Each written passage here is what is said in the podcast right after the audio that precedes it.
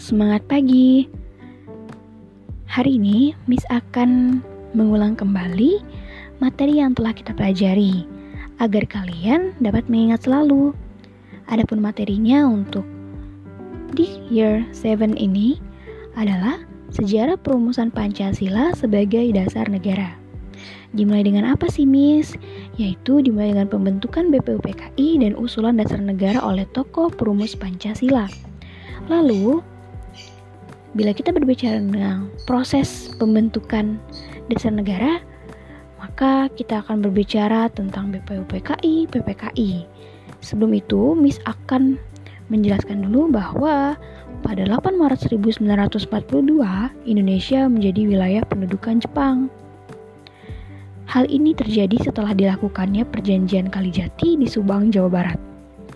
Lalu, dengan semboyan 3A, yaitu Jepang Pelindung Asia, Jepang Pemimpin Asia, dan Jepang Cahaya Asia, pemerintah pendudukan Jepang mencoba menarik simpati bangsa Indonesia. Oke, lalu bangsa Jepang juga memberikan janji kemerdekaan kepada bangsa Indonesia. Nah, sebagai realisasinya pada 1 Maret 1945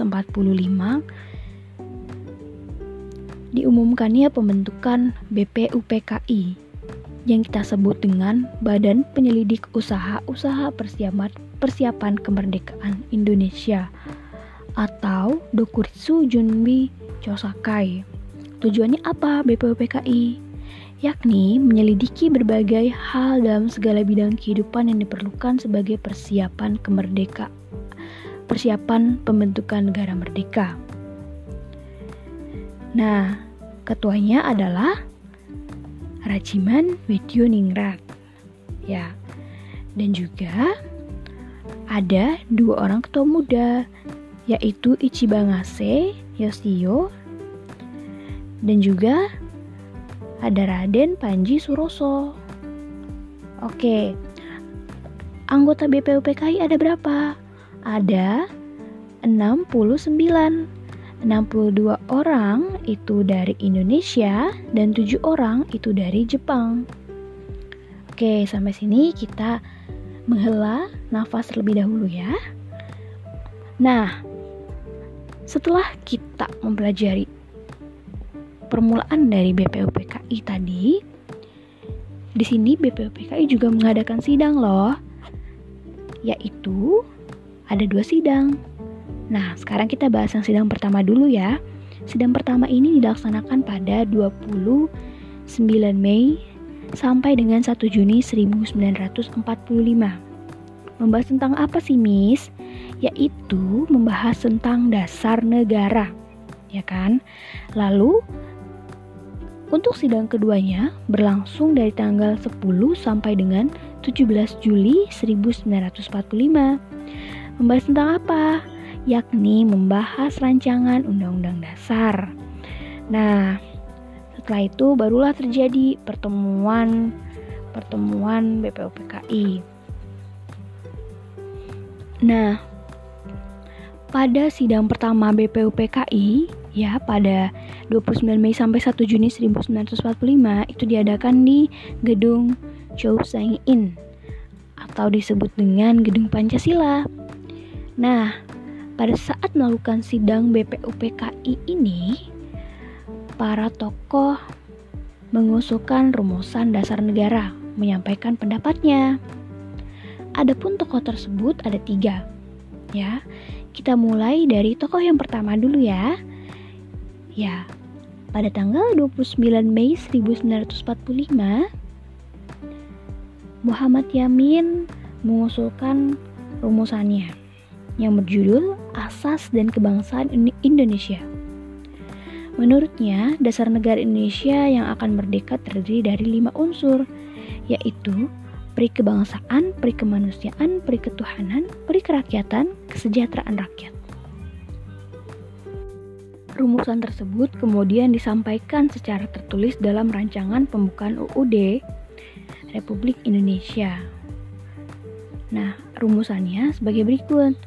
ketuhanan yang Maha Esa, kebangsaan persatuan Indonesia, rasa kemanusiaan yang adil dan beradab, kerakyatan yang dipimpin oleh hikmat kebijaksanaan dalam permusyawaratan perwakilan, dan keadilan sosial bagi seluruh rakyat Indonesia. Oke, itu yang tanggal 29 Mei ya. Lalu pada tanggal 31 Mei 1945, Dr. Supomo menyampaikan pidatonya tentang dasar negara juga.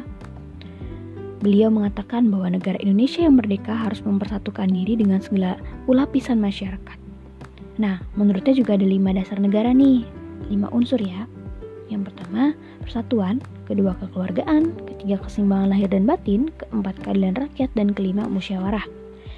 Nah, itu sidang yang tanggal 31 Mei ya. Lalu kita akan ketang. Kita akan uh, bahas yang tanggal 1 Juni.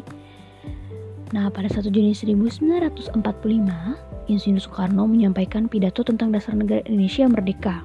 Ya, beliau membuka pidatonya dengan kritik kepada pembicara dalam sidang yang dinilainya terlalu meributkan hal yang kecil-kecil. Karena sejak tanggal 28 Mei 1945, ya, uh, mereka ini diribut, diributkan atau disibukkan oleh perdebatan bagaimana bentuk negara kelak, wilayah yang akan ditetapkan sebagai dasar negara Indonesia dan cara menjalankan pemerintahan. Nah, beliau menjelaskan bahwa model utama dari negara yang akan lahir itu adalah kemerdekaan. Ya. Kemudian, Insinyur Soekarno merumuskanlah rumusan yang mencakup lima dasar negara yang disebutnya dengan Pancasila. Filosofi yang menjunjung tinggi kesetaraan dalam keberagaman menjadi landasan kemerdekaan. Itulah yang dipelopori oleh Insinyur Soekarno.